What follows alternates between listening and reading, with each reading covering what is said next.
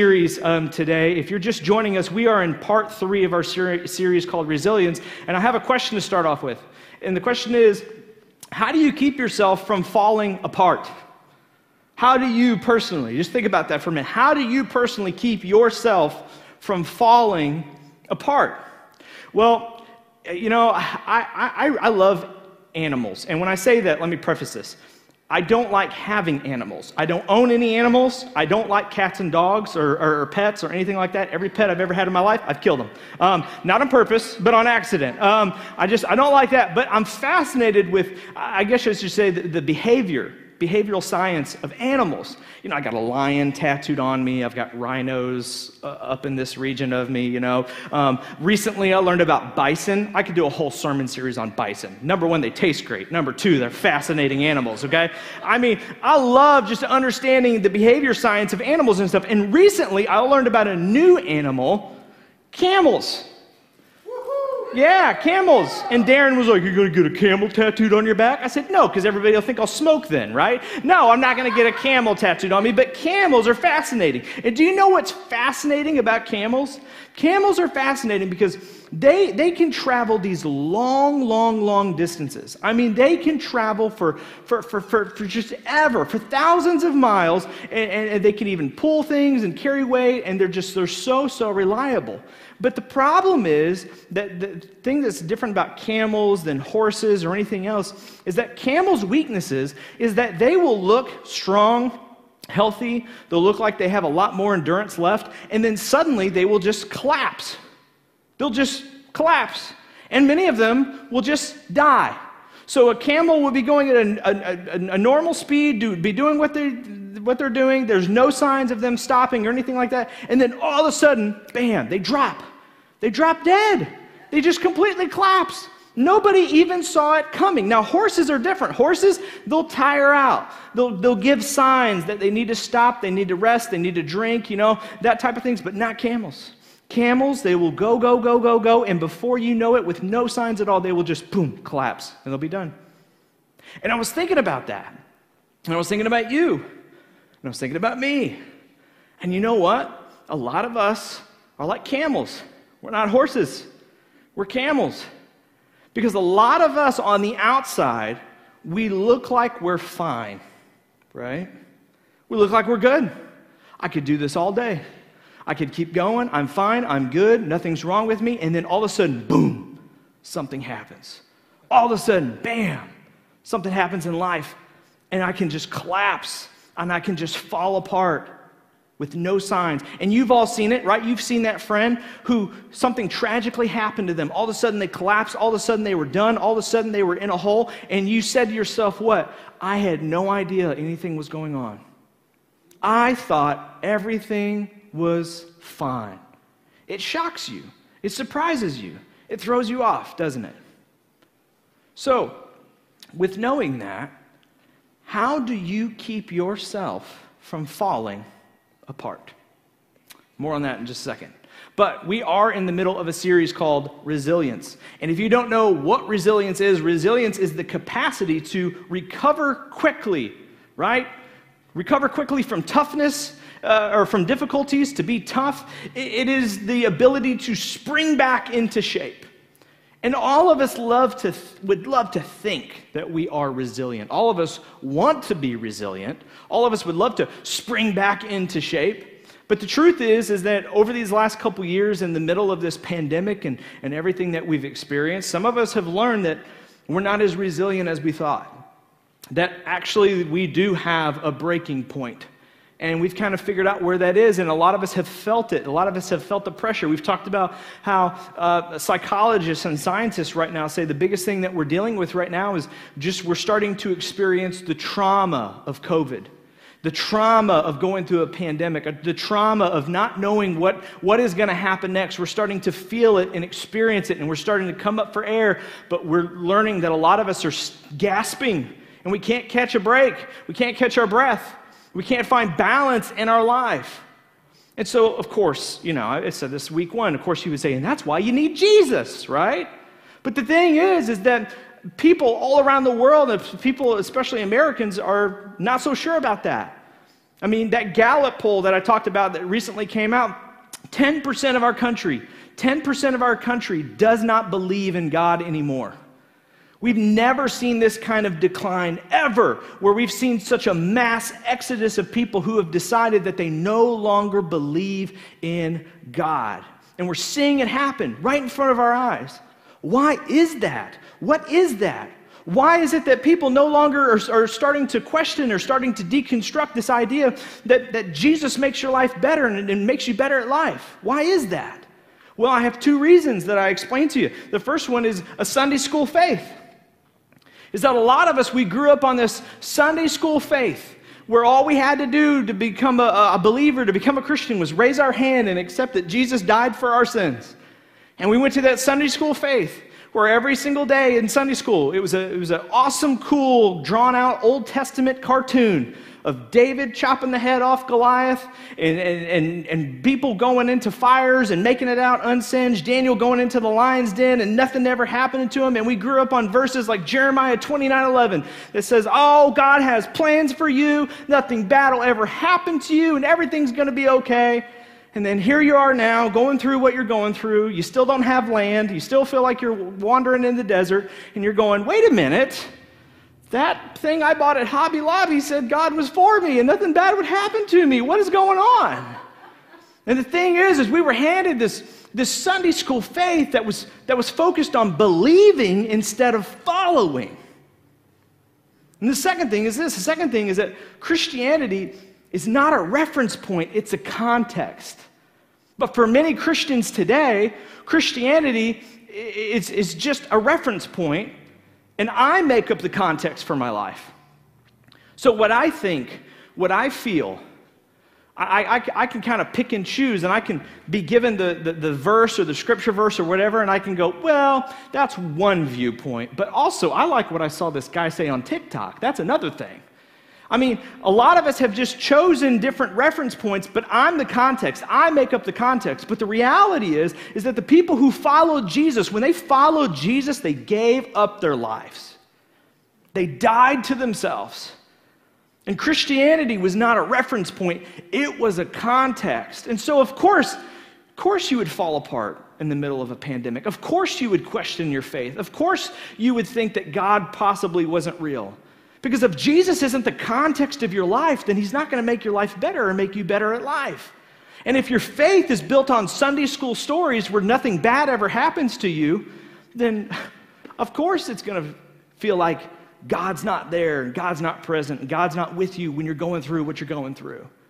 I said this following Jesus makes your life better, it makes you better at life, but believing gets you neither. Believing in God doesn't get you anything. It's following that makes all of the difference.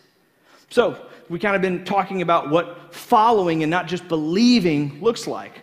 Following is about doing, it's about works, it's about living a life the way that Jesus lived his life. And here's the, here's the cool thing that I, I hope you can wrap your mind around. When you study scripture and when you study the life of Jesus, the, the thing that we have to understand that we got when Jesus came to earth, what we got to see is we got to view for the very first time God in human form.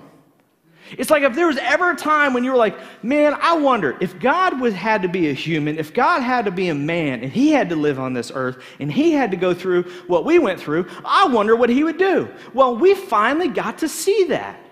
Another way to put it is this is the disciples, what they got was this. They got to witness how God would handle any situation through Jesus because Jesus was God in human form. And so they got to witness how God would handle stress, deadlines, emotional overload, feelings of anxiety. When Jesus was on this earth, he was 100% God and 100% human. He felt everything that you and I felt.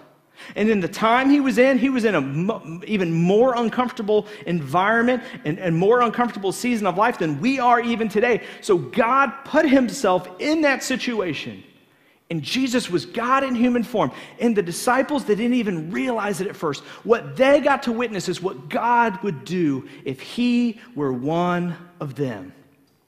So when we look at Jesus, When we look at the way he lived, we can look at his patterns. We can look at what he did. We can look at what he did in the morning and in the evening and at night and what he did. And we can go, okay, so if that's how Jesus lived, if that's who Jesus was between the age of 30 and 33, then maybe that's how I should pattern my life. So, with that said, I want to ask you a question. Talking about falling apart, how is your gas tank these days? Now, I'm not talking about your actual gas tank. I know gas price, uh, price of gas is high. I'm not talking about that. I'm not talking about your, your gas tank in your car. I'm talking about your capacity. I'm talking about your soul. I'm talking about your, your inner gas tank, the gas tank in you. Let me ask you something. How is it going these days? Now, most of you, you're very confident people. Most of you would say this. It's three, you, none of you would say it's full, but you know, you'd, you'd be modest. You say, it's, it's about three quarters, right? It's about three quarters. Yeah, I'm doing good. I'm doing good, Pastor. I'm fine. I'm good. I'm good. Sometimes, you know, during the week, if I haven't seen somebody in a while or something, or one of you, I'll text you or I'll DM you and say, hey, how's it going? Just checking in on you. Oh, Pastor, I'm great. I'm good. I'm fine. Everything is fine. Everything is fine. Fine, fine, fine, fine, fine, fine, right? And you'd say about three quarters of the way full, about three quarters of the way full, you know. And I'm bad about this. I'll tell on myself before I rip into you, okay? I mean, I you, you, ever seen the movie Incredibles, you know? You remember Incredibles at the beginning when he's going to his wedding and he keeps stopping and he goes, "I got time." Right? And he keeps stopping, he'll stop another problem and they'll be like, "Shouldn't you be somewhere?" He's like, "I got time." That's me, okay? That is me to a T. I'm always, somebody's like, can you, can you do this? Can you help with this? Do you want to lead this? Oh, sure, yeah. I got time, right? I did that this week. This week, I was a single parent. Braden had a surgery a week and a half ago. Kate and Olivia were at camp, and I overcommitted myself like no one's business, okay?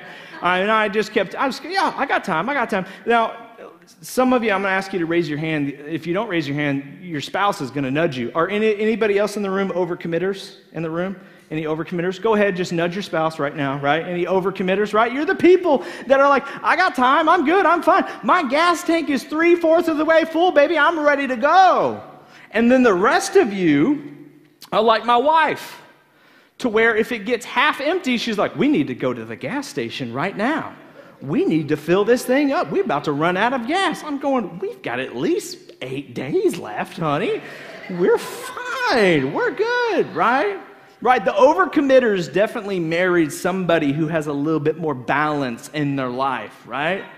But here's the reality. If I asked you how your gas tank was doing, that's what you tell me. But the truth is, is that a lot of you look more like this. You're here. You're about at that point where that light's going to go off and saying 50 miles till empty. Isn't that a convenient little button to go off, you know? Don't you wish there was one of those in life?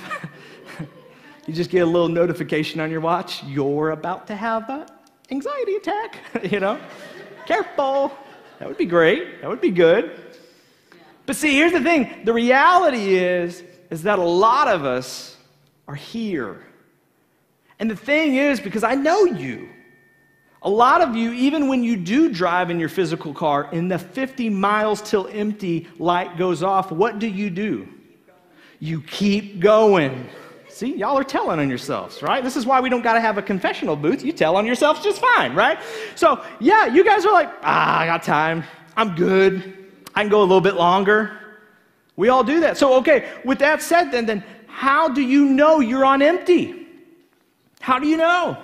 How do you know when it's time to pull back? How do you know that as resilient as you think you are, you have stretched yourself to the point where you're about to break? How do you know?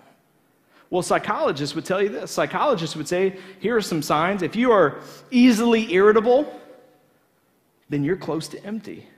Easily irritable, hard, if it's hard to concentrate, Remember last week we talked about that trauma brain and what trauma brain feels like, where you pick up your phone and you know you're supposed to text somebody, but you don't remember who you're going to text or what you're going to say? That's trauma brain. That is a sign that you're close to empty.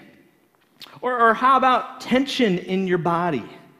Anybody get neck pain?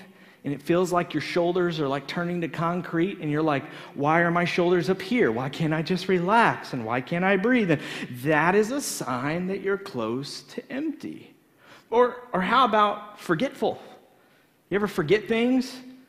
You ever make an appointment and then forget you made an appointment? You forgot you tell somebody you were going to come over you t- forgot you told somebody you were going to take care of that? Or just not sleeping well when you're having those nights where you're sleeping four to five hours, you wake up at 3 a.m. and you're like, oh, work problem. And you're like, you grab your phone, right? These are all signs. And I'm not making them up. These are psychologists who said these are all signs that you're running close to empty.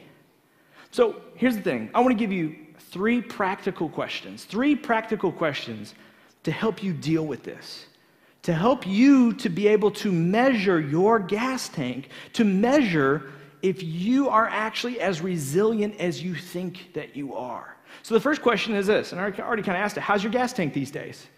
How's your gas tank? This is a question that maybe you should ask one another at home. Honey, how's your gas tank doing? Okay. Now again, I just I just kind of clarify. You're going to make things up right? You're going to tell everybody you're fine, even if I text you or anything else. Hey, how's your guest? Oh, Pastor, it's great. I'm fine, right? You are all misguided people. You're all going to make it up, right? I understand it. So that is why I have found a better question. A better question, a follow up question, a second question that will help clarify where you actually are. And the second question is this How are your reserves? How are your reserves? What I mean by that is all of us have this gas tank, this capacity, and a lot of us measure it to that empty line, and we think, mm, I'm about here, I'm about at 30, 40%, I, about, I got about a quarter of a tank of gas left, but I'm fine, I'm good, I still got a little bit more. But here's where we get in trouble. Here's where you get in trouble. Here's where I get in trouble. Is the problem is, is that gas tank, we keep allowing it to get below that quarter of a tank left, get really close to the empty, get to the point where that light goes off, and we are, we're good, we can keep going. But then something happens that we didn't expect. Then we get bad news. Then something breaks. Then somebody gets sick. Then a pandemic happens. Then somebody gets COVID. Then somebody has to have surgery. Then the market crashes and you lose thousands of dollars in crypto. See what I'm saying? Is all of us, we live close to this line and then something happens that we couldn't predict because we're assuming that things are going to stay here. We assume that we only need to get to point A to point B, so we've got enough gas in the tank. But what happens when something pushes you off of your course? Well, then it blows you way past empty. And then the panic sets in. And then the anxiety attack occurs. And then we start to melt. And then we explode. And then we go off on people. And then we're irritable. And then we can't sleep. And then our body falls apart. Do you see how important reserves are? Let me clarify the question Do you have any reserves in case your soul is pushed past empty? Think about where you are right now. Because again, I, this was not on the sermon calendar. We were supposed to be preaching about something completely different this month. But I got so many messages and DMs and feedback from you that said, I'm at work, I can't catch my breath. I can't catch up at work. I'm working 10 hour days, 12 hour days, 13 hour days. I'm, working, I'm waking up thinking of work. I've got this going on in my life. I've got this going on in my relationship. I've got this going on with my kids. And everybody was talking about how close they were to empty. And then stuff started to happen. Where you are right now, think about where you are right now. What if our country went to war right now? Would you be ready? Would you have enough reserves in your tank to handle that?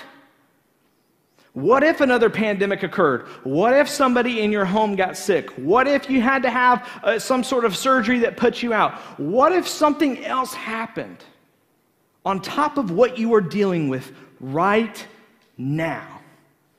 Do you have any reserves for your soul? I think most of you, if you're honest, you would say, No, I don't. So, what are you going to do? You have to have reserves. It's not about just how your gas tank is doing, it's about your reserves. And if you have the reserves to make it through the potential pandemic, epidemic, whatever it may be that could occur in your life next. So, you're obviously aware, I've got to fill up my reserves then. I've got to fill up my gas tank. I mean, I need at least a good amount of reserves in case something else to happen. So, my third question is this then where will you go to be filled? You got to be filled up. Everybody's got to be filled. Where will you go to be filled? There's a story that probably most of you know. Jesus, he went to a well, and there was a Samaritan woman. Jesus was Jewish. Samaritans and Jews did not get along. He asked the Samaritan woman if he would uh, fetch him some water out of the well and give him a drink. She said, I'm surprised you're even talking to me because I'm a Samaritan. And this is what he says to her he, he turns to her and she, she said, If you knew the gift of God and who it is that asks you for a drink, you would have asked him and he would have given you living water. He said, Oh, my dear girl, if you knew who you're talking to right now, if you knew you were talking to God in human form, you, you'd be asking me for a drink because I offer living water. And then Jesus said to her, he said, Everyone who drinks this water, he's talking about his water, the living water, will be, or, or, the water in the well, will be thirsty again. But whoever drinks the water I give them will never thirst. He's saying, Man, I tell you what, when you're, when you're looking for a real refreshment, when you are really thirsty and you're really wanting to be filled, there's nothing better than me. There's nothing better than the creator of the universe. There's nothing better than the king of kings. And it piqued the woman's interest. She was so curious all of a sudden. So the woman said to him, The woman said, Sir, give me this water so that I don't get thirsty and I, and I don't have to keep coming back here to draw water. Isn't it true? Isn't it true that nothing in this world Nothing that this world offers is ever fully satisfying. Isn't that true? I mean, come on. Is one night of good sleep ever good enough? No. Did anybody this morning only drink one cup of coffee? Liar. one cup of coffee does not get you there. It's a minimum of three, okay? A minimum of three okay? Does anybody ever get one scoop of ice cream? I mean, come on. When they're like one scoop or two scoop, you look at them and go, Do you think my mother raised me yesterday?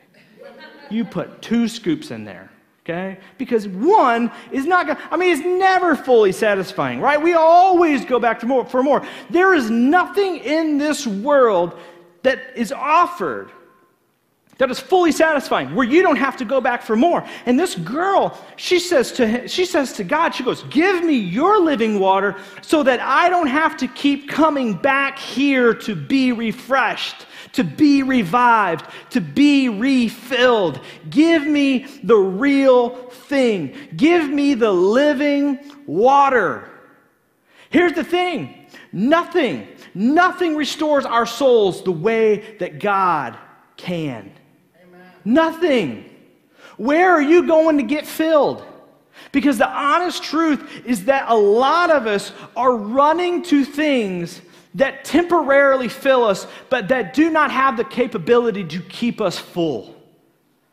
And I heard it, I know it. Uh, what do you need right now? I need a vacation. And then all of y'all came back from vacation, and you're like, I need a vacation from my vacation, right? Like, that's a thing.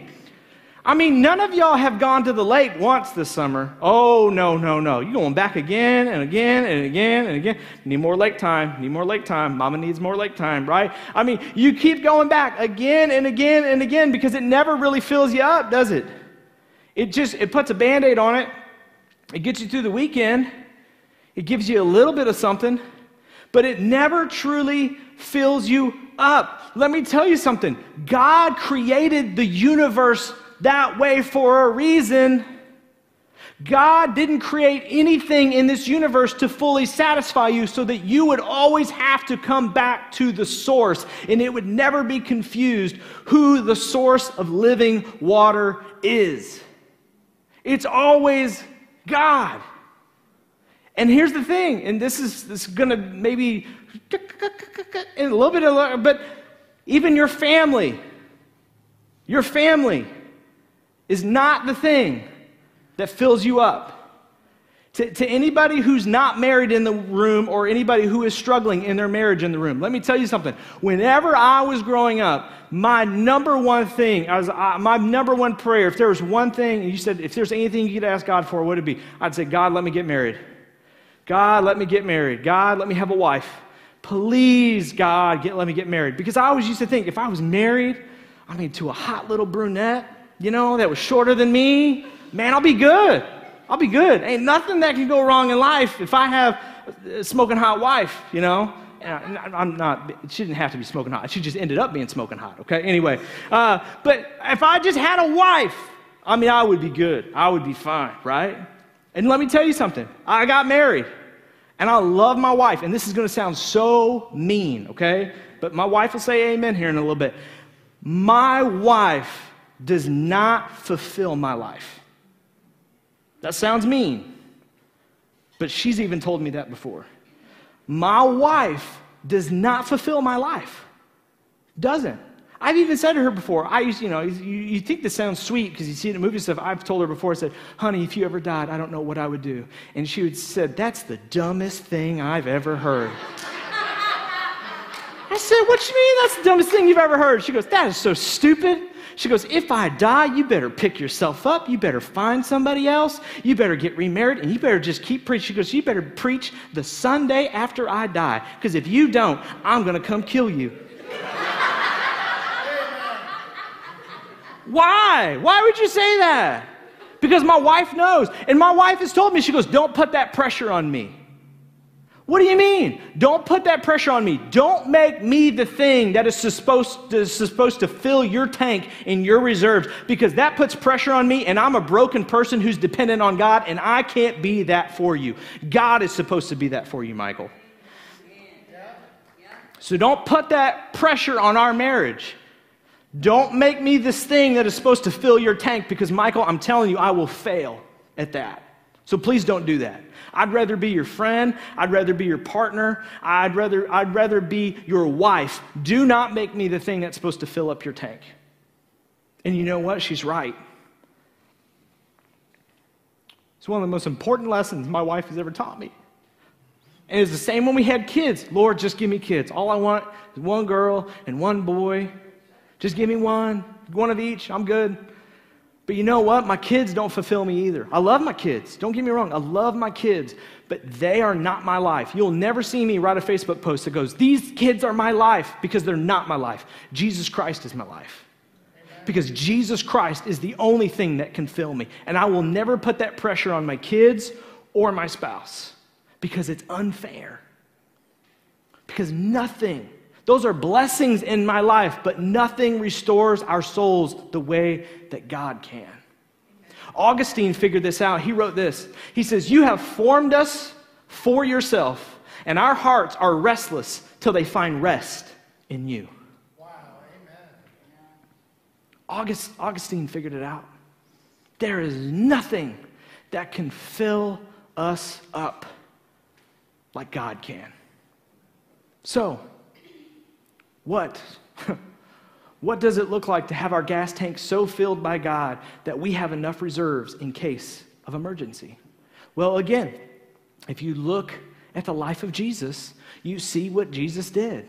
And if all we did was look at the life of Jesus and see what Jesus did and pattern our life after his life, we would understand how it is that we get filled by God. And when we look at the life of Jesus, there's something peculiar that he does that sometimes I think that we miss. I've never seen heard anybody preach on this, and I'm not bragging, but this has stuck out to me. There's something specific that Jesus did that I don't think we do enough of. It's a spiritual practice that I think so many of us miss. You want to know what it is? Jesus withdrew. He withdrew. You look at the Gospel of Mark alone, 23 times it says that Jesus withdrew. Jesus went off by himself. Jesus went away. He withdrew. And when he withdrew, this is what happened. When he withdrew, he was alone, it was quiet, and he prayed and he grieved. He was alone, it was quiet, no TVs, no cell phones, no music. And what did he do? He prayed, he grieved. And there's three specific times that I see Jesus doing this in the Gospels. The first one is this before he made big decisions. Before Jesus made big decisions, do you know what he did? He withdrew. He was alone. It was quiet. He prayed. He grieved. That's what he did. It, t- it, tells us this in the Gospels. It says, one of those days, Jesus went up to a mountainside to pray and spent the night praying to God. So he went up to the mountainside and he went alone. He prayed and he was quiet.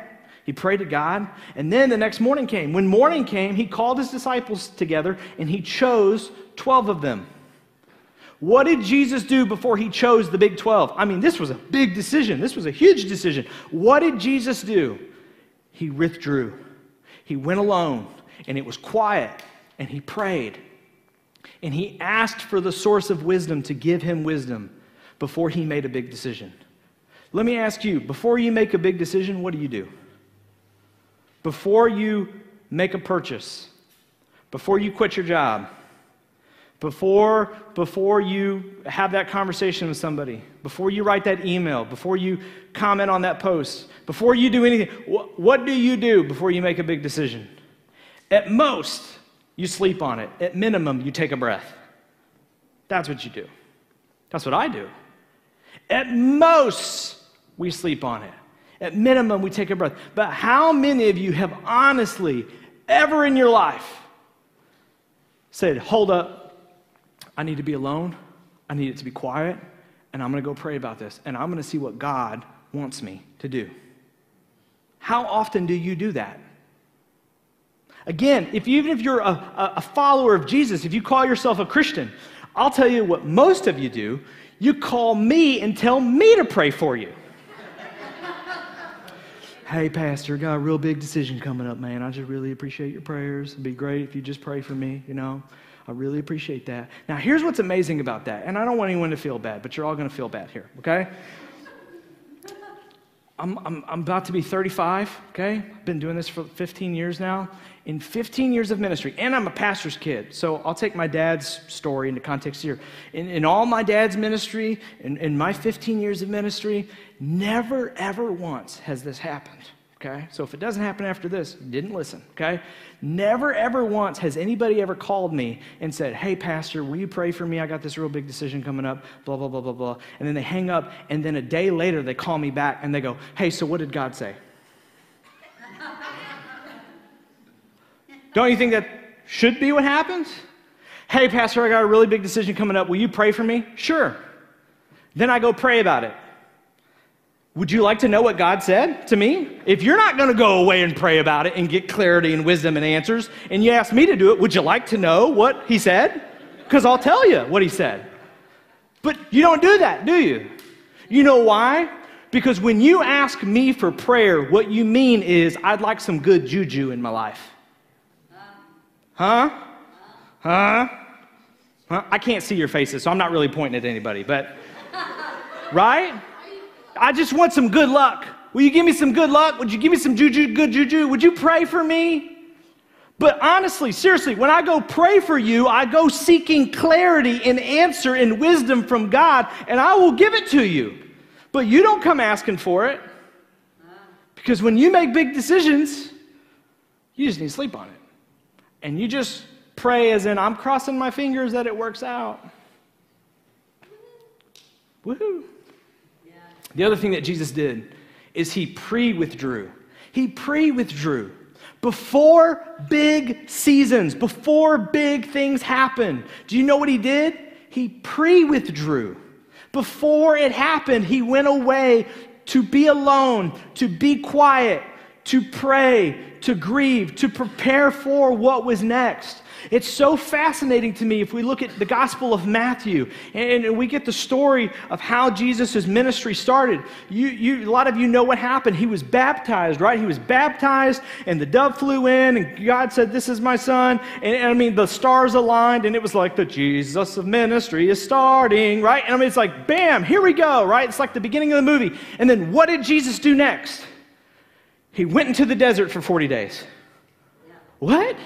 I thought we just started. I thought this was like the fireworks, you know? I thought, here we go, guns a blazing. But then he disappears for 40 days. This is what Matthew tells us. It says, Then Jesus was led by the Spirit into the wilderness to be tempted by the devil. And he fasted for 40 days and 40 nights. He was very, very hungry. That's good detail to add in there. But he went alone. He went alone. Why did he do that? because it was necessary. Because it is necessary. Because what Jesus was doing was like, man, this is a long road ahead. I've got to fill up my gas tank. I've got to fill up my reserves. This is going to be a long journey, and I need to be ready for it. So I need to go and be filled by my God. And so he went away to prepare for what was ahead. Let me ask you something. What will you do to prepare for the season that you have ahead of you? because fall is coming. New things are going to come up. Job changes are coming. You, some of you know what is ahead of you. We have a church plant ahead of us. In September, we will launch our Wright City campus. Do you know what I have already pre planned in August? I plan to withdraw. I will pre withdraw because I have to prepare my life and my heart and my soul and my reserves for what is about to happen when we have two churches going on at the same time.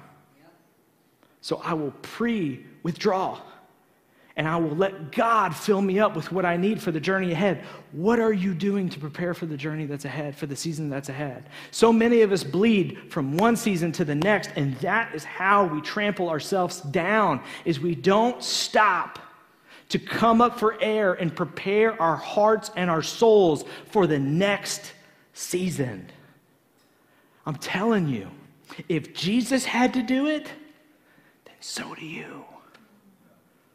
The other thing that Jesus did, the last thing that Jesus did, is he post withdrew, which Pastor Ashley told me that's not a word. I don't care, okay? But Jesus post withdrew. There's a fascinating story in the Gospels that you probably never even would have catch this. But this is what happened. It says that the, God, the, the, apostles gathered around Jesus and reported to him all they had done and taught. So they basically, it's a good day.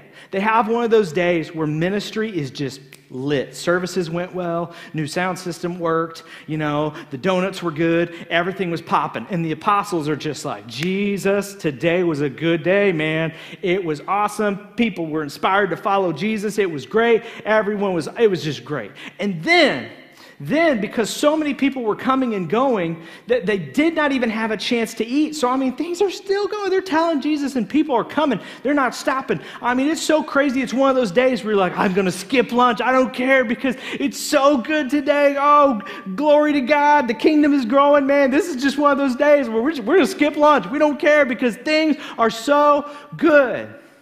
And do you know what Jesus did? In the middle of a good thing, in the middle of a time where people were following Jesus, giving their life to Jesus, do you know what Jesus did? It says, Then Jesus said to them, Come with me by yourselves to a quiet place and get some rest. So they went away with him in a boat to a solitary place where there was alone, where they were alone, where they were quiet, where they could pray. Do you catch that?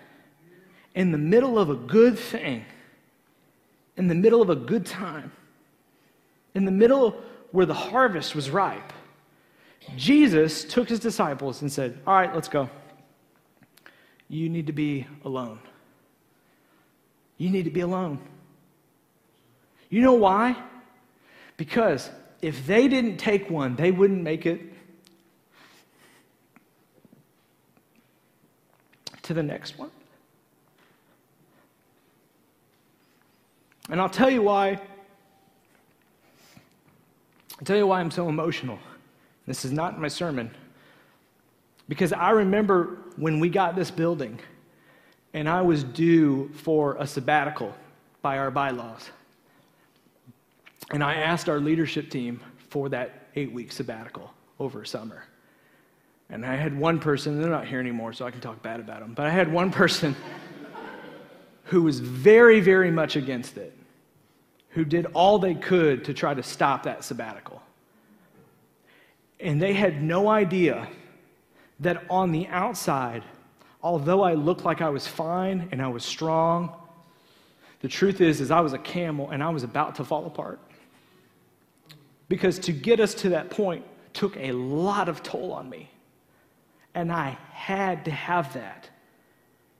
And I, there were ramifications for taking that sabbatical and for taking those eight weeks off. But I'm telling you, if I hadn't taken those eight weeks, I would not be here today.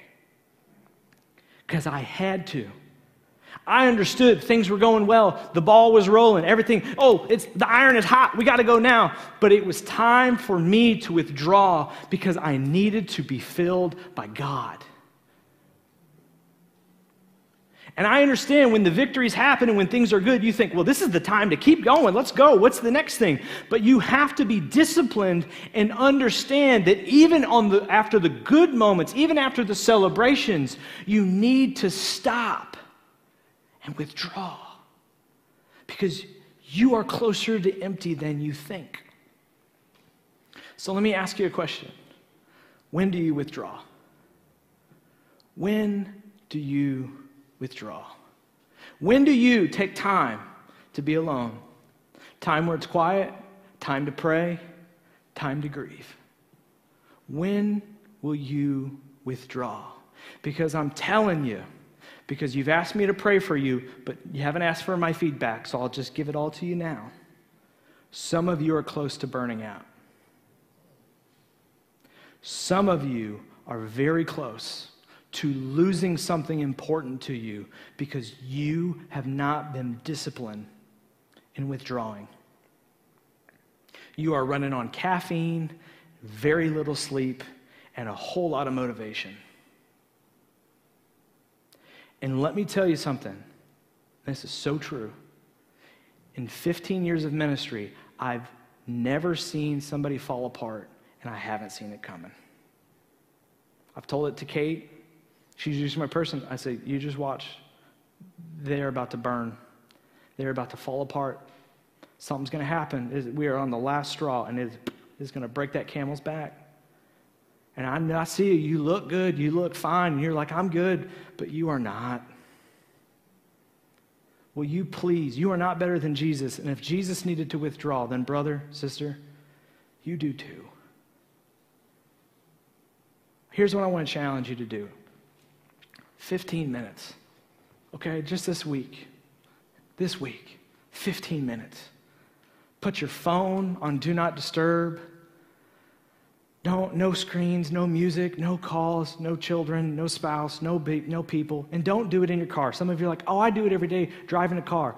Look, if you were talking to God the way I'm talking about, you'd crash your car, okay? So and, none of you are doing that, all right? I ain't talking about your, your, your commute. That's not what I'm talking about. I'm talking about being alone in the quiet where you can withdraw and you can grieve and pray and have God fill you up and speak living water into your life. Would you just start with 15 minutes?